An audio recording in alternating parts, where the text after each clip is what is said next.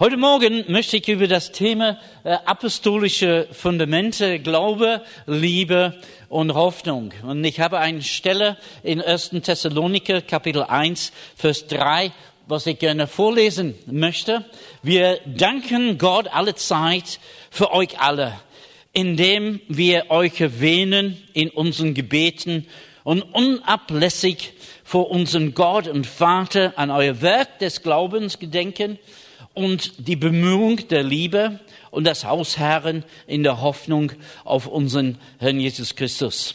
Und ich möchte ganz besonders herausstreichen, diese drei Begriffe, die Bemühung der Liebe, äh, Entschuldigung, das Werk des Glaubens, die Bemühung der Liebe und das Ausharren in der Hoffnung. Und zwar, Paulus wurde vom Heiligen Geist erstmal wurde er verhindert, das Evangelium weiter zu verkünden in Kleinasien, also in Türkei. Und Gott hat ihm und sein Team rübergeschickt nach Europa. Und sie sind in eine Stadt namens Philippi gekommen. Dort haben sie eine kleine Gemeinde gegründet und sind weitergezogen durch verschiedene andere Städte. Und sie sind nach Thessaloniker gekommen oder Thessaloniker. Also je nachdem, ob man von Athen, Athen oder Korinth kommt, hat man ein bisschen andere ähm, Aussprache. Er geht dann für drei Sabbattage in der Synagoge und versucht aus den alttestamentlichen Schriften in Juden da mitzuteilen, dass Jesus der Messias ist. Und äh, also in Apostelgeschichte 17 ist interessant, das sind verschiedene Worte, dass er hat mit ihnen argumentiert, er hat das begründet, er hat sie versucht zu überzeugen und zum Schluss hat er verkündet, dass Jesus der Christus ist, der Messias ist. Und ähm, das haben sie ihm erlaubt, also drei Sabbattage. Und dann hat er eine Gruppe um sich herum und er hat sie ähm, irgendwo rausgenommen und mit ähm, sogenannte gottesfürchtige Menschen, das heißt Heiden, die interessiert waren an dem Gott der Juden, äh, sie kamen zusammen und eine kleine Gemeinde ist entstanden. Und Paulus, sein äh, äh, Dienst war das eines Apostels und ein Teil von dem apostolischen Dienst ist, dass Fundamente gelegt werden in der Gemeinde. Und da war er dabei, Fundamente äh, in diese Gemeinde zu legen, damit man darauf bauen konnte. Ein bisschen schwere Arbeit. Die Menschen haben sehr, sehr wenig gewusst von Jesus, von Christentum und so weiter. Er muss ihnen das dann mühevoll alles beibringen. Aber dann geschah etwas, was nicht auf seiner Agenda war. Es kam plötzlich und unerwartet eine ungeheure Verfolgung. Und die haben nach Paulus gesucht und sie wollten ihn töten. Und die Brüder haben Paulus denn gefunden, zuvor gefunden, ihn rausgebracht aus der Stadt und ihn weggeschickt und haben quasi gesagt, komm nie wieder. Und er ist gegangen mit einem sehr schweren Herzen erst nach Berühr und dann ist er nach ähm, ähm, Athen gegangen und später dann auch nach Korinth. Und die ganze Zeit hat er an diese Gemeinde gedacht. Was ist wohl aus den Menschen geworden?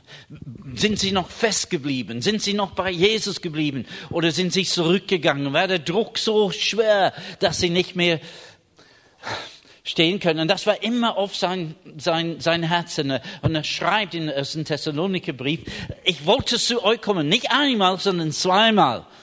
Aber Satan hat mich verhindert. In der Türkei, es war der Heilige Geist, der ihn verhindert hat, weiter das Evangelium zu predigen. Aber jetzt, als er zurückgehen wollte nach Thessalonika, das war Satan, der ihn denn gehindert hat. Immer wieder in dieser Auseinandersetzung. Aber als sie dann ein bisschen Ruhe gehabt hat, und er sagt in, in 1. Thessaloniker Kapitel 3, als ich es nicht mehr ausgehalten habe, habe ich Timotheus zu euch geschickt. Und Timotheus ist hingegangen in Thessaloniker, hat die Leute gebracht und ist zurückgekommen, hat so begeistert davon ge, äh, berichtet, was er gesehen hat, was er erlebt hat mit den Gläubigen dort, dass Paulus war dann sehr inspiriert und er hat etwas getan, was er noch nie getan hat bis, bis dahin, der saß sich hin und fing an, einen Brief zu schreiben. Und somit haben wir ersten Thessaloniker Brief, der erste Brief, was Paulus ge geschrieben hat, jetzt jedenfalls in der Bibel, der älteste, das älteste Buch des Neuen Testamentes. Und äh, ist über er ist so freudig über das, was er gehört hat. Und hier in diesem äh, Bibelvers, was ich gerade gelesen hat, bringt er das zum Ausdruck, dass wir danken Gott alle Zeit für euch. Und wir erwähnen euch immer wieder in unseren ähm, Gebete. Und äh, besonders denken wir an das Werk des Glaubens, die Bemühung der Liebe und das Ausharren in der Hoffnung. Es hat sich gelohnt. Da ist eine Gemeinde entstanden, obwohl dieser unheimliche Druck von Verfolgungen gekommen ist. Und auch in diesen Bildern, was ich euch gesagt, gezeigt hat, da ist jetzt eine ziemlich scharfe ähm, Verfolgung gekommen, ganz besonders dort in Indien, in Uttar Pradesh. Also die haben eine Regierung, ähm, auch ein, eine Regionalregierung bekommen, wurde gewählt, als ich da war. Und diese Regierung sagt, unser Ziel bis zum Jahr 2021, dass es keine Muslims und keine Christen gibt in Indien. Und sie machen sich auf den Werk. Und das ist schwer in manchen Gegenden für unsere Brüder und Schwestern. Aber sie erweisen sich momentan als stark. Und Warum das? War Fundamente. Sie haben Fundamente in ihrem Leben. Und wenn ein Erdbeben kommt, das haben wir gesehen in Nepal, Viele Häuser sind zerstört und man stellt fest, sie haben keine Fundamente. Und deswegen sind sie, haben sie nicht standgehalten in der äh, Erdbeben. Und die neuen Häuser, die gebaut werden, die haben Fundamente. Gemeinde, die Fundamente hat, bleibt stehen, wenn der Sturm und der Erdbeben kommt. Was sind diese Fundamente? Ähm, ich glaube, das ist etwas, was Paulus zeigt uns hier. Einmal Glaube, Liebe und Hoffnung. Wir kennen das aus 1. Korinther Kapitel 13, ein bisschen andere äh, Reihenfolge. Glaube, Hoffnung, Liebe, sagt er dort. Aber das ist etwas, was wir in der Gemeinde brauchen, damit wir darauf weiter bauen können, damit wir weiter wachsen können. Auf diese Grundlage der Apostel und Propheten, Christus Jesus ist der Eckstein, aber diese Grundlagen, der apostolische, prophetische Grundlagen, sind Glaube, Liebe und Hoffnung. Das Werk des Glaubens. Glaube ist natürlich sehr wichtig für uns als Christen. Zuerst kommt Glaube. Zuerst kommt Glaube. Glaube ist unheimlich wichtig für uns als Christen. In Hebräer Kapitel 11, Vers 6 heißt es dort, denn ohne Glaube ist es sehr schwer, Gott zu gefallen. Steht, stimmt nicht. Es steht da, ohne Gott, äh, ohne Glaube ist es unmöglich, Gott zu gefallen. Es ist mit Glaube, dass wir Gott begegnen können. Denn wir müssen glauben, dass er ist. Wir müssen glauben, dass er da ist. Und in, diesem Jahr, in wenigen ähm, Wochen, würde ich den feiern. Äh, 47 Jahre in der Nachfolge Jesu. Ich war dann, ich glaube, drei, als ich mich bekehrt hat auf diese. Und ich bin jetzt 47 Jahre mit Jesus unterwegs. Und ich habe so viele Dinge erlebt. Und ich habe, ja, sehr gut. Aber es ist nicht, weil ich so äh, hingegeben ist, sondern weil er so hingegeben ist, hat mich nicht losgelassen. Ich habe so viele Dinge mit dem Herrn erlebt. Immer wieder seine Hand gesehen. Immer wieder gesehen, wie er Menschen berührt hat und große Dinge getan hat. Aber ich persönlich habe ich ihn noch nie gesehen. Ich weiß nicht, ob er groß ist oder klein ist oder breit ist oder ein Bart hat oder was für Augenfarben hat. Das alles weiß ich nicht. Aber ich weiß, dass er da ist weil ich glaube, dass er da ist. Und ohne Glaube können wir Gott nicht gefallen. Und Jakobus sagt uns, dass Glaube ohne Werke ist tot. Das ist das jetzt, ja, Es wird jemand sagen, du hast Glauben und ich habe Werke. Zeige mir deinen Glauben ohne Werke und ich werde dir aus meinen Werken den Glauben zeigen. Jesus sagte einmal, dass die, wir würden die gleichen Werke, die er tut, sogar wir würden noch größere Werke tun, die er getan hat. Und Römer 10, Vers 12 sagt uns, dass der Glaube kommt aus der Verkündigung. Und die Verkündigung kommt durch das Wort Christi. Glaube kommt durch das Hören. Und zwar durch das Hören, das, was verkündigt wird, auch hier auf Gottes Wort. In Römerbrief Kapitel 4, ab Vers 17, wir lesen noch einmal die Geschichte von Abraham. Und Abraham hat Gottes Wort gehört. Und Gott hat zu ihm gesagt, Abraham, du wirst ein Vater von einem großen Volk werden. Du wirst Vater von vielen Nationen werden. Und deswegen sollst du umziehen aus Irak und nach Israel sehen. Andere Namen damals, aber von dieser, dieser Gegend. Und ich werde mit dir sein und so weiter und so fort. Und Abraham hat das getan. Er glaubte Gott und das bedeutete, dass er seine Leib in Bewegung gesetzt und ist von einer Stelle zum anderen Stelle umgezogen, weil Gott hat gesagt, das sollst du tun, denn du wirst Vater einer großen Nation sein. Und die Bibel sagt, denn Abraham glaubte Gott und es wurde sogar zur Gerechtigkeit ihm angerechnet. Er glaubte Gott, er glaubte das, was Gott sagte, aber das ist nicht nur eine theoretische Verwahrhalten, etwas, was er gesagt hat, es hat sein Leben verändert. Der ist umgezogen und ist in ein anderes Land gegangen und hat gewartet. Jetzt wird Gott. Und Gott hat nicht jetzt, sondern hat gewartet und hat etwas mit Abraham gemacht. Abraham war in einer Schule. Glaubst du wirklich? Ich glaube, Herr. Es war so schwer musste wahrscheinlich nur den Boden angeschaut. Und er sagte, mein, mein Knecht Elisia von Damaskus, er wird mein Erbe sein. Und du hast gesagt, ich werde Kinder und so weiter. Und Gott nahm ihn raus und sagte, schau auf. Ja? Kannst du die, Zähne, die, die Sterne zählen? So zahlreich wird dein Nachkommen sein. Und Abraham glaubte Gott. Und er hat noch, hat noch, noch nicht mal eine Maus, geschweige ein Kind. Also Gott redet von Nationen, von vielen Nachkommen. Und er hat noch nicht mal eine. Im Römerbrief heißt es, Abraham glaubte. Und als aller Hoffnung war dahin, der glaubte weiter. Es heißt, er schaute sich selbst an. Ich stelle mir das vor, wie wir das heutzutage machen würden. Dieser Abraham, so ist 90 plus. Er geht auf die 99 Jahre alt.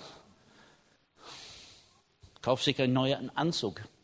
Einer, was sehr gut geschneidet ist. So nicht eine, was ein Opa tragen wird, sondern eine, was so jemand wie ich tragen würde.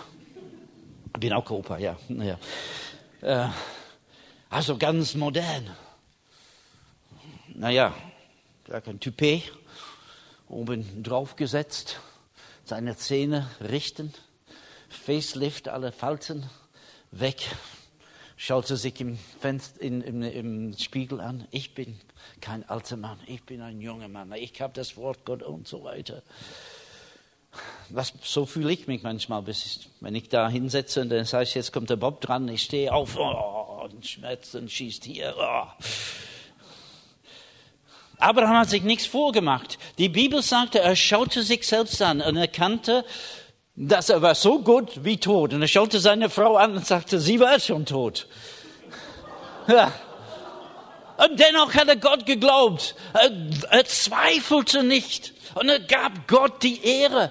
Und das, was geschehen ist, ist, dass Gott ein Wunder getan hat. Abraham hat geglaubt, aber das hat sein Leben verändert. Und immer wenn wir über Abraham sprechen, wir sprechen auch über Isaac und dieses Kind der, Verheißung, der Verheißung. Das Kind, das geboren würde durch ein Wunder. Das ist ein Teil von unserem DNA als Christen. Das ist ein Teil von dieser apostolischen Fundamente, auf denen wir stehen. Es ist das Werk des Glaubens. Wir sind, wir sind die Gläubigen. So wurden die Christen genannt ursprünglich. Die Gläubigen. Warum? Weil wir glauben diesen Gott. Wir glauben das, was er gesagt hat. Und wir glauben, was er fortwährend immer wieder in unserem Leben spricht. Denn das Wort, der Glaube kommt. Ist, ich sage nicht, Glaube ist gekommen, sondern Glauben kommt. Es ist in Bewegung. Auch im Jahr 2017, ja. Es ist in, in Bewegung. Glaube kommt, Gott teilt Glaube aus. Heute Morgen, überall, wo sein Wort verkündigt ist, wir können das, das festhalten. Vor vielen Jahren waren Elisabeth und ich äh, in, ein, in eine Konferenz in, in Großbritannien und wir saßen neben einem befreundetes Ehepaar. Dieses befreundetes Ehepaar war seit einigen Jahren verheiratet und hatten keine Kinder. Und das war für die Frau, das war irgendwie sehr schwer, immer wieder gebetet und um was man macht, um Kinder zu bekommen. Und hat, hat, wir saßen da und äh, der Prediger hat über Nathaniel gesprochen und der Unterschied zwischen Feigen und Frucht oder Feigenblätter und Frucht. Äh, sehr, sehr, sehr inter interessant. Und dann ähm, hat dann auch über Abraham gesprochen und dann hat einen Aussatz äh, gebracht aus der Geschichte von, von Abraham. Diese Zeit, nächstes Jahres, wirst du ein Kind haben. Und als die Frau das gehört hat, dass etwas in ihr Herzen passiert. Und sie hat gewusst, weil Gott hat ihr Glauben geschenkt, diese Zeit nächstes Jahres, wir würden ein Kind haben. Der Mann hat auch ein Böde auf seinem Herzen. Er hat nicht an natürlichen Kindern gedacht, aber er sagt, ich bin so lang unterwegs mit Jesus und ich habe noch nie jemand zum Glauben geführt. Oh Herr, ich möchte geistliche Kinder haben. Und er hörte das. Diese Zeit, nächstes Jahr wirst du ein Kind haben. Und Gott hat Glaube in seinem Herzen gebracht, dass er jemand zum Glauben bringen wird. Und was geschehen ist, ein Jahr später haben sie einen kleinen Junge, den sie Nathaniel genannt hat. Der ist auch Vater, ich weiß nicht, der auch so um, um Mitte 30 ähm, inzwischen. Und der Mann hat die Nachbarn rechts und links zu Jesus geführt und sie sind immer noch bei, bei Jesus. Also richtige, dauerhafte Bekehrung. Wir hören, wir empfangen. Und ich bleibe bei diesen geistigen Bekehrung. Das ist etwas, was wir tun müssen. Und er ist hingegangen zu den Nachbarn und er hat angefangen, mit ihnen über Jesus zu sprechen. Glaube ohne Werke ist tot. Wir haben den Glauben, wir wissen, dass Gott wird etwas, etwas äh, tun weil er das gesagt hat, aber dann müssen wir die Schritte unternehmen. Und das haben die Leute in Thessaloniki äh, äh, verstanden. Und es hat begonnen, es hat funktioniert in ihrem Leben und sie standen jetzt auf diese Fundamente und waren auch am Weitergehen.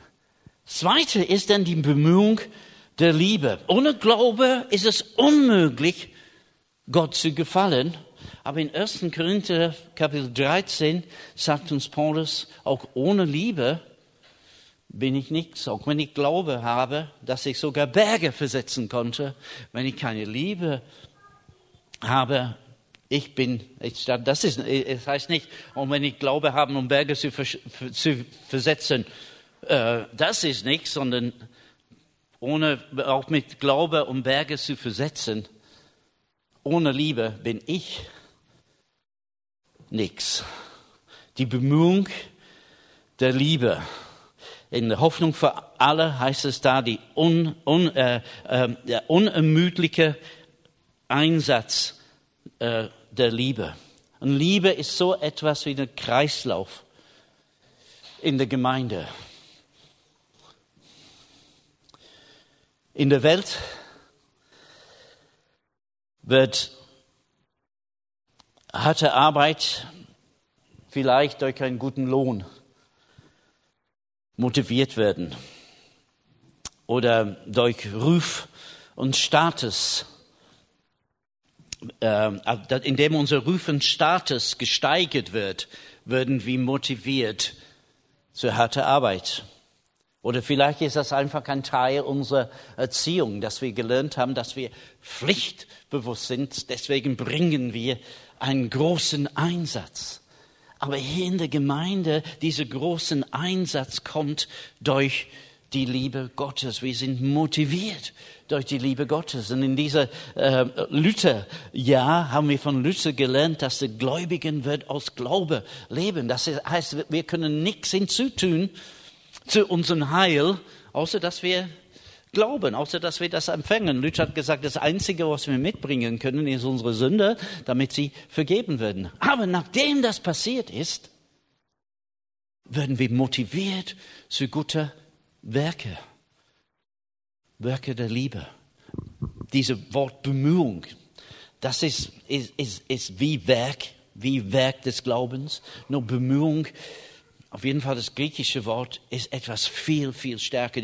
Deswegen dieser unermüdliche Einsatz, was Hoffnung für ähm, alle ähm, so übersetzt. In der Gemeinde wird die un, der, der unermüdliche Einsatz motiviert durch die Liebe Gottes. In Philippe 2, Vers 3, ich weiß nicht, ob ich das habe, ja, da heißt es, tut nichts aus Eigennutz, oder eitle Rühmsucht, sondern dass in der Demut einer den anderen höher achtet als sich selbst. Ein jeder sehe nicht auf das Seine, sondern ein jeder auf das der andere. Dann geht's weiter und sagt, diese Haltung soll die gleiche sein wie Jesus. Epheserbrief, denn Kapitel 4, Vers 2, mit aller Demut und Sanftmut, mit Langmut, einander in Liebe ertragend. Lasst uns die Wahrheit reden in Liebe und in allem hinwachsen zu dem, zu ihm, der das Haupt ist, Christi. Aus ihm wird die ganze Leib, der ganze Leib zusammengefügt und verbunden durch jedes der Unterstützung dienenden Gelenk, entsprechend der Wirksamkeit nach dem Maß eines jeden Teils. Und so wirkt er das Wachstum des Leibes zu seiner Selbsterbauung in Liebe. Noch ein Kapitel weiter, Kapitel 5, Vers 2, und wandelt in Liebe, wie auch der Christus uns geliebt und sich selbst für uns hingegeben hat als Opfergabe. Dies ist eine Liebe, die uns zu harter Arbeit in die, der Gemeinde inspiriert.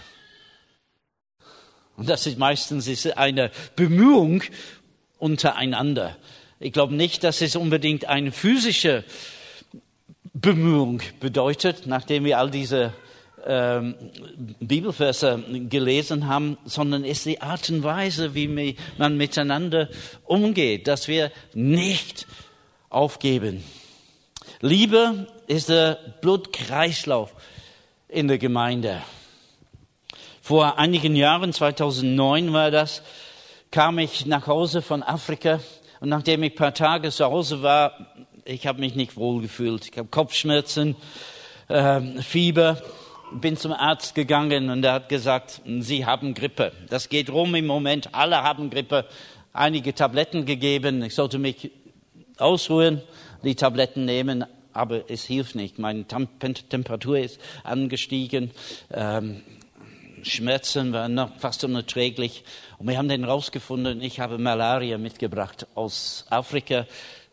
Ärzte hier kennen das kaum. Bin dann in, im DIAK, also Diakonischen Krankenhaus, ähm, in Schwäbisch Hall gekommen. Etwa 400 Ärzte arbeiten in diesem Krankenhaus. Nur ein einziger hat das äh, irgendetwas mit Malaria zu tun. Hat mich wunderbar versorgt obwohl, obwohl, obwohl es fast zu Ende mit mir gegangen sind. Ich habe dann herausgefunden, dass diese Malaria ist etwas, was unser Blut angreift und es tötet die rote Blutkaupiken äh, ähm, ab. Das sind Parasiten, die dann in den Kreislauf kommen Und ähm, auch nachdem alle Malaria weg war, war meine, äh, diese, diese rot, äh, rote Blutkörperchen waren so niedrig, dass ich noch Monate später sehr, sehr müde war. Und es, es dauerte ziemlich lang, bis ich wieder zu Kräften gekommen sind. Wir sehen das, wie das denn, wenn dieser Kreislauf angegriffen wird in einer Gemeinde, wie das uns schwachen kann, wie das unser, ähm, äh, den Eindruck, den wir in der Welt machen können, auch äh, abschwächen können äh, und uns als Gemeinde sehr schwach machen kann. Eine andere Sache, auch in unserer Familie haben wir eine gewisse Problem, jedenfalls in der Vergangenheit mit Thrombosis. Mein Großvater hat Thrombosis, meine Tante, also älteste Schwester von meiner Mutter, ist dadurch gestorben. Meine Mutter hat dieses Problem. Mein jüngerer Bruder hat äh, auch, hat sogar sein Bein amputiert bekommen wegen Thrombose. Und das bedeutet, dass irgendwo in dem Blutkreislauf sind, sind Klümpchen von äh, dicken Blut oder irgendetwas und sie bleiben dann stecken da an die Engpässe in unser ähm, in, in unser Körper. Also ich, wenn ich medizinisch was falsch sage, bitte nachsehen. Aber wenn das denn so im Gehirn kommt, das ist dann, das löst dann einen Gehirnschlag. Ähm, Schlaganfall äh, aus oder Herzinfarkt, wenn es im Herzbereich ähm, ist, ist etwas, was sehr gefährlich ist, was uns töten kann. Und das sind manchmal kommen Dinge in Gemeinde, was stören diese Blutkreislauf, was, wenn sie nicht ähm, äh, therapiert werden, dann können tödlich enden. Im Vater unser sagt Jesus, wenn ihr betet, sollt ihr beten, Vater, vergib uns unsere Vergehungen, wie wir vergeben. Und was therapiert diese geistliche Thrombose? Es ist die Vergebung. Und ich glaube, diese Klumpchen, die denn irgendwo im Leib Christi rumgehen, die sind die, wenn wir nicht bereit sind, einander zu vergeben. Jesus vergibt uns, nicht weil, es verdient, weil wir es verdient haben, sondern weil er Liebe ist. Und wir vergeben andere, nicht weil die anderen das verdient haben, sondern damit wir Frieden haben können und damit die Gemeinde gesund wird. Mein letzter Punkt ist, das Ausharren, na, ja, das Ausharren in der Hoffnung. Der Gott des Ausharrens und der Ermunterung. Römer 5, 5, Römer 15, Vers 5, so wird unser Gott genannt. Ein Gott des Ausharrens und ein Gott der Ermunterung oder der ähm, Ermutigung. Und wenn wir einen Vers früher äh, da zurückschalten, Vers 4, dann heißt es, denn alles, was früher geschrieben ist, ist zu unserer Belehrung geschrieben, damit wir durch das, damit wir dadurch das Ausherren und die Ermunterung der Schriften, die Hoffnung haben. Wir sind unterwegs auf eine Reise. Und ich, ich sage, bei mir hat es vor fast 47 Jahren begonnen. Ich habe Ja gesagt zu Jesus. Der hat noch viel früher Ja zu mir gesagt, aber ich habe es nicht kapiert. Ich musste das jemand mir erklären. Und ich habe Ja gesagt zu Jesus und ich begann denn auf eine Reise mit ihm zu gehen. Paulus sagt, es ist wie ein Wettlauf, wie ein Marathon. Wir haben einen sehr weiten Weg vor uns äh, zu gehen. Und so, wenn man zum Beispiel den Olympischen Spiele anschauen und die Olymp äh, Marathon beginnt, werden uns dann einige von den Spitzenlaufern denn vorgestellt im Fernsehen oder wenn man dort ist im, im Stadion, kann man die, die sehen. Und dann beginnt diese äh, Laufen. Alle sind zusammen zunächst und sie laufen, sie laufen ein paar Mal um dem Stadion. Klein bisschen wird die Gruppe dann auseinander äh, gezogen. Alle jubeln. Oh, super, dies was für ein großartiger äh, Sport. Und Fernsehen zeigt das. Und denn die Leute gehen raus aus dem Stadion, im Fernsehen verfolgt das für die nächsten fünf Minuten. Und man merkt, dass die ganzen Zuschauer, die am Straßenrand werden, je weiter man wegkommt von dem Stadion, umso weniger werden sie.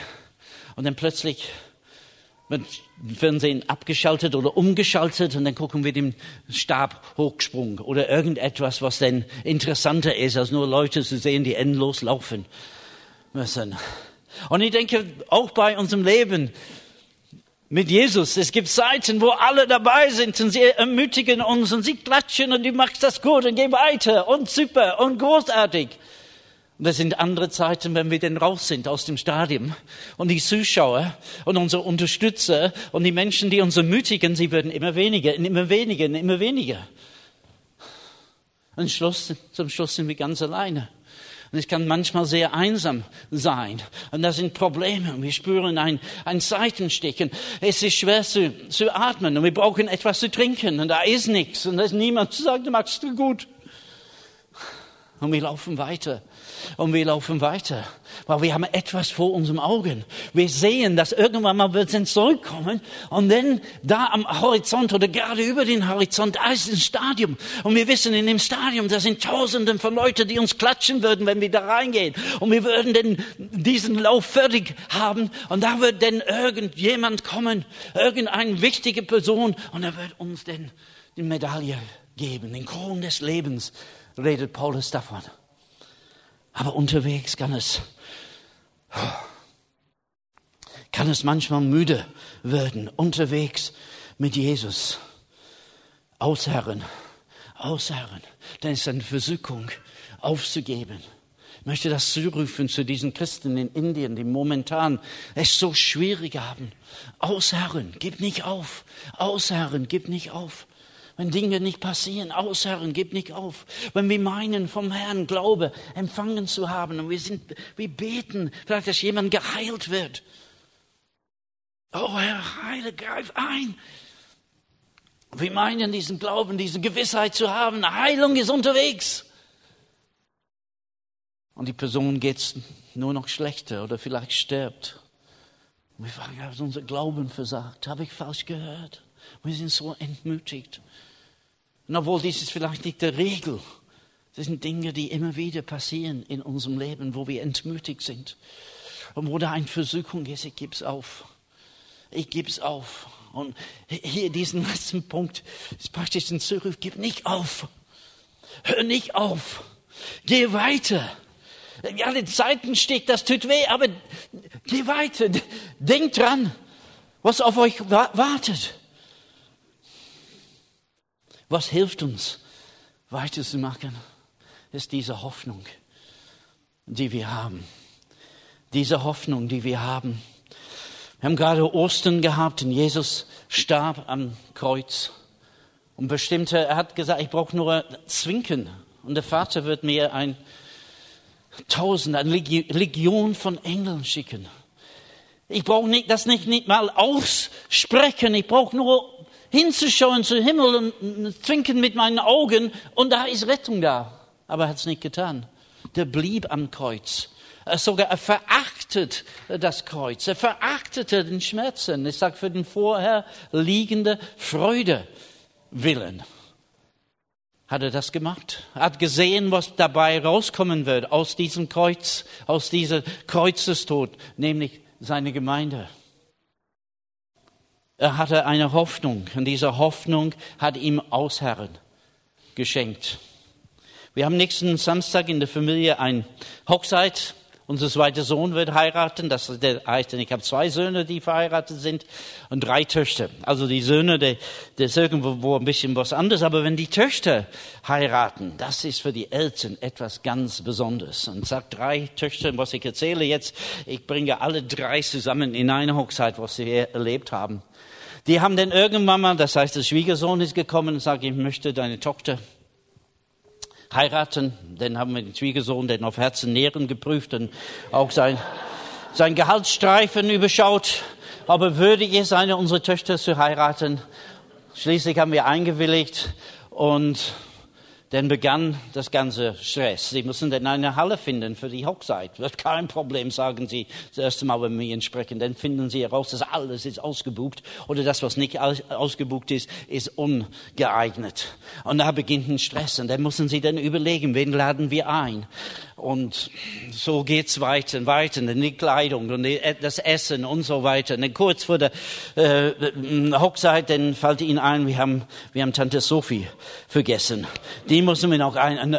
Und, und so geht es. Und das könnt ihr vielleicht vorstellen. Äh, ich mache das so kurz, wie ich, ich kann.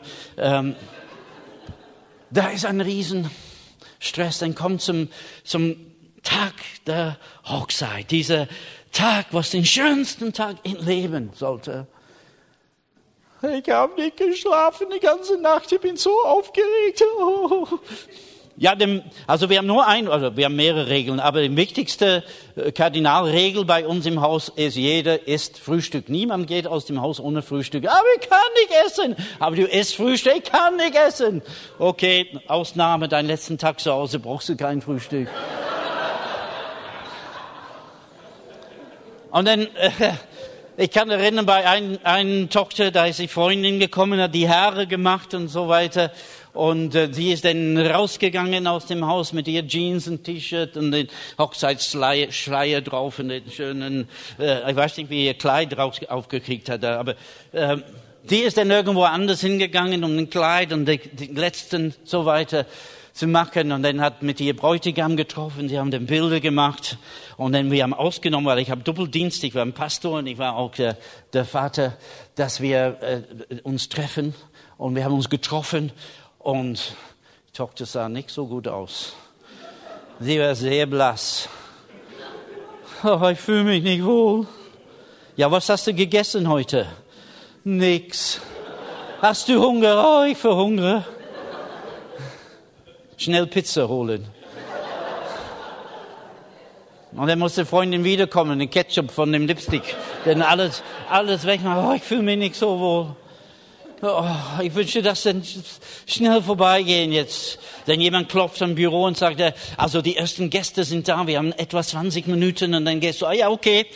Und dann kommt also jetzt, also ziemlich voll, also in fünf Minuten müssen wir dann, dann beginnen. Okay, der Bräutigam sagt, ich gehe rein und ich, ich warte auf, auf dich. Und Tochter bleibt beim Vater zurück. Oh, ich will mich nicht wohl, ich bin so schwach, ich bin so zittrig, ich weiß nicht, ob ich laufen kann. Ja. Sag, okay, alles wird gut sein. Jetzt okay, die Leute sind da. Ich habe okay, wenn die Musik spielt, dann, dann kommen wir raus und wir gehen dann langsam da rein. Und ich kann noch erinnern, als es so weit war, dann gingen wir, also da in unserem Gemeindehaus, da war, war praktisch den, den Gang, den Gang wurde verlängert, so in den Korridor, wo die Büros und so weiter, also ziemlich lang. Und dann standen wir da und dann, ich hab, dann gehen wir langsam, nach langsam, ich kann nicht schnell gehen. Und wir beginnen dann also ganz langsam, Tochter ist am Sitten und so ein, ein Auf und Elend, dieser schönste Tag ihres Lebens. Und dann kommen wir rein im Gottesdienstraum und plötzlich sieht sie ihre Freunde, sie sieht die Menschen aus der Gemeinde, sie sieht ihre Familie und dann vorne wartend ist ihr Bräutigam. Und das ist, als wenn sie einen Turbogang gefunden hat. Alles ist verändert. Langsam sollen wir gehen, langsam sollen wir gehen. Alles ist vergessen, alles Stress, alle Not, alles, was nicht geklappt hat. Tante Sophie, alles ist vergessen. Sie sieht ihr Bräutigam. Dies ist den schönsten Tag meines Lebens. Mein Leben wird für immer verändert. Und so ist es denn auch geworden. Alle Stress vergessen. Alle Entbehrungen vergessen. Liebe Brüder und Schwestern, wir gehen diesen Weg mit Jesus, diesen Marathon, diesen Seitenstrick, diese Not, diese Probleme, dies das, was wir nicht verstehen. Und wir sagen, warum habe ich das alles gemacht? Aber es kommt diesen Tag und es steht da in Offenbarung 21, wenn wir alle eingeladen sind zu einer Hochzeit. Und zwar wir würden alle miteinander die Braut sein. Und unser Bräutigam Jesus Christus wartet auf uns. Und an diesem Tag, wenn alles andere vorbei ist, wenn alles andere fertig ist, und wenn wir ihn sehen, dann würden wir alle Verfolgung, alle Not, alle Entbehrung, alle Schwierigkeiten, alle Seitenstick, alles, was uns Kummer gemacht hat, alle unbeantwortete Fragen, die würden überhaupt kein Gewicht mehr haben. Denn wir würden unseren Jesus sehen, unseren Bräutigam. Und wir würden den rennen, um ihm zu begegnen und bei ihm zu sein. Es ist nicht immer einfach hier auf Erden. Aber was die Christen in Thessaloniki gelernt haben, ist, dass wir Herren aus. Und zwar in der Hoffnung, dass eines Tages werden wir bei Jesus stehen. Und das, was ich uns heute Morgen ausrufen sollen, ist, dass wir einfach schauen, ob unsere Fundamente in Ordnung sind. Ob wir ein Werk des Glaubens haben, die Bemühung der Liebe haben ob wir ausharren in der Hoffnung. Amen.